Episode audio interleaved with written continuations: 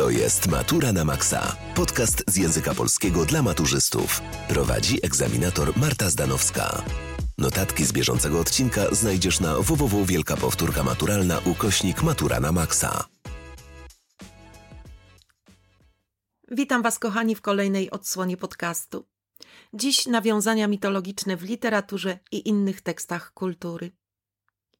Pisarze we wszystkich właściwie epokach literackich nawiązywali do dziedzictwa antyku. Mówiąc o nawiązaniach mitologicznych, mamy na myśli wszelkie literackie zastosowania mitów, czyli parafrazy, celowe odwołania, cytaty, wzorce bohaterów.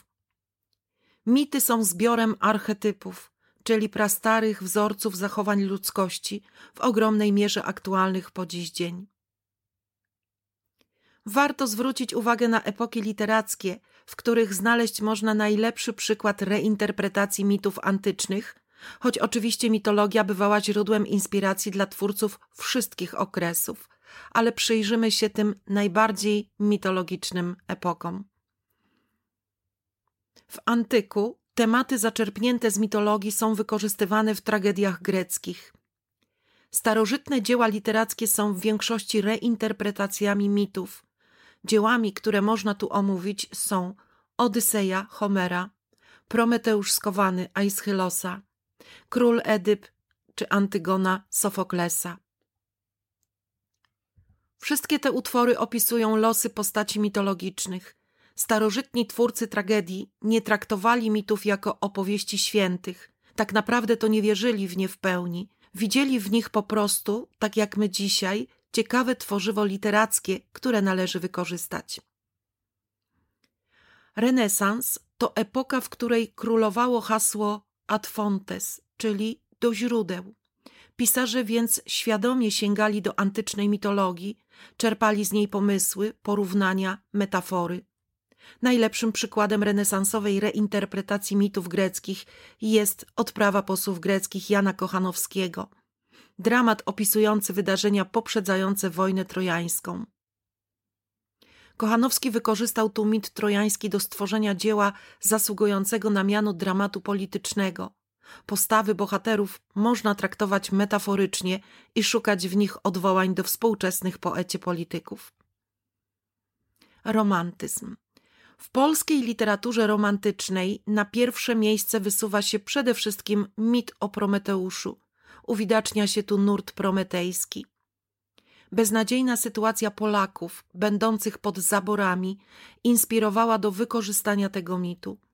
Podanie o Prometeuszu, który wykradł bogom z Olimpu ogień i ofiarował go ludziom, żeby polepszyć ich sytuację życiową, stało się punktem wyjścia do zdefiniowania postawy prometejskiej, stanowiska etycznego uznającego za wartość najwyższą postępowanie jednostki która niesie dobro większym grupom społecznym, a nawet całej ludzkości. XX wiek. W tym stuleciu pojawiają się odwołania do bardzo wielu mitów. Znajdziemy tu całą gamę mitologicznych reinterpretacji. Pisarze nawiązują na przykład do mitów o Ikarze, Jarosław Iwaszkiewicz, opowiadanie pod tytułem Ikar, czy Stanisław Grochowiak, Ikar, do mitu o Odyseuszu, na przykład Leopold Staff, Odys, do Apolina i Marsjasza, na przykład wiersz Zbigniewa Herberta Apollo i Marsjasz, czy do Prometeusza, na przykład wiersz Zbigniewa Herberta Stary Prometeusz. Dla przykładu prześledźmy, do jakich konkretnych mitów znajdziemy odwołania w polskiej literaturze. Do mitu o Prometeuszu nawiązują Adam Mickiewicz w Dziadach części trzeciej, Juliusz Słowacki w grobie Agamemnona, Stefan Żeromski w Ludziach Bezdomnych, Zbigniew Herbert w tekście pod tytułem Stary Prometeusz. Do mitu o Dedalu i Ikarze nawiązują Adam Mickiewicz w Odzie do Młodości, Jarosław Iwaszkiewicz w opowiadaniu Ikar, Ernest Bryl w wierszu Wciąż o Ikarach głoszą, Zbigniew Herbert w wierszu Dedal i Ikar. Do mitu o Syzyfie możemy odnaleźć nawiązania w utworze Stefana Żeromskiego Syzyfowe prace czy u Alberta Camus w micie Syzyfa.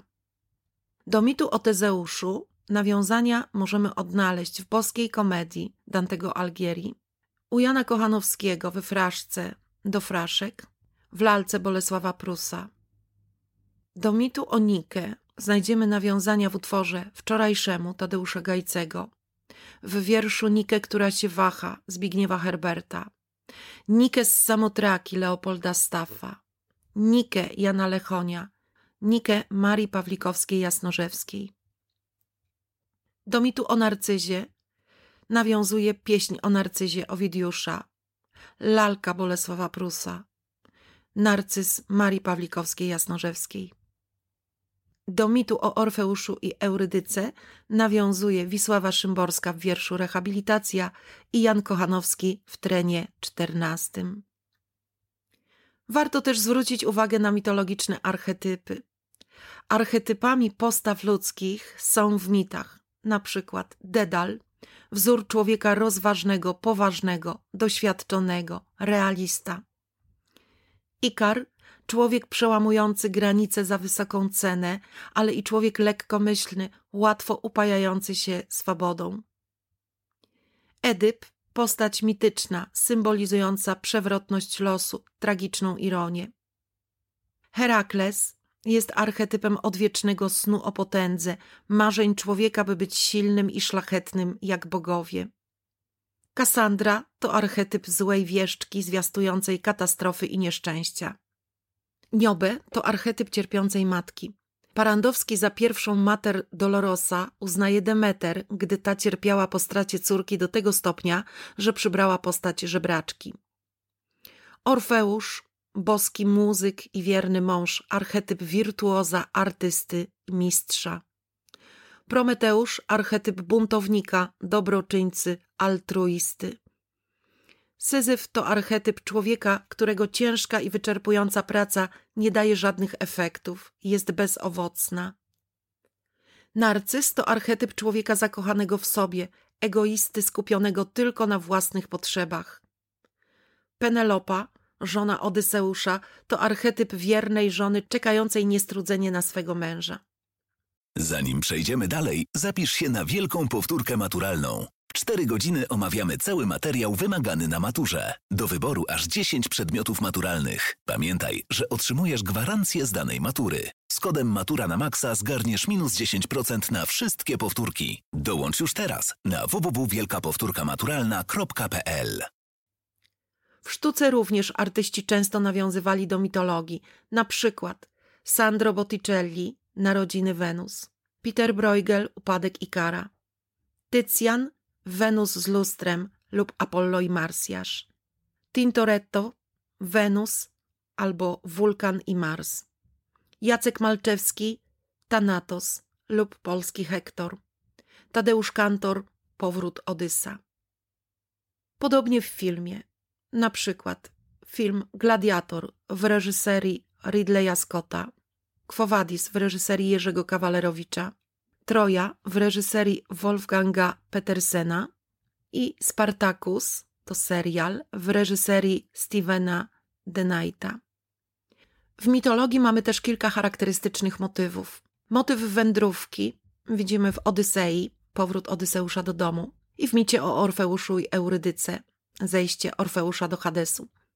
Motyw cierpienie i kara odnajdziemy w micie o Orfeuszu i Eurydyce, cierpienie Orfeusza po stracie ukochanej, w micie o Syzyfie, wtaczanie głazu na górę, w micie o Demeter i Korze, cierpienie Demeter po utracie córki, i mit o Prometeuszu, czyli cierpienie i kara za pomoc ludzkości.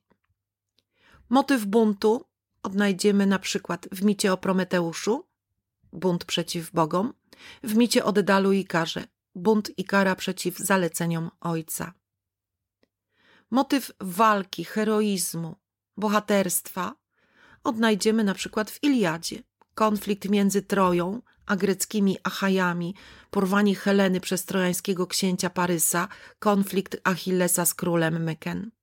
Lub w micie o Prometeuszu, walka o dobro ludzkie, bohaterstwo Tytana. Motyw miłości odnajdziemy na przykład w micie o Demeter i Korze, tu mamy miłość macierzyńską, w Odysei miłość Penelopy do Odysa, w micie o Orfeuszu i Eurydyce, W micie o Prometeuszu, tu miłość do ludzkości. W micie o Dedalu i Karze, miłość ojcowska. W micie o Galatei i Pigmalionie. Motyw marzyciela, no to na pewno mit o Dedalu i Ikarze i marzenie Ikara. Podsumowując, tradycje antyczne są wiecznie żywe, ponadczasowe i uniwersalne.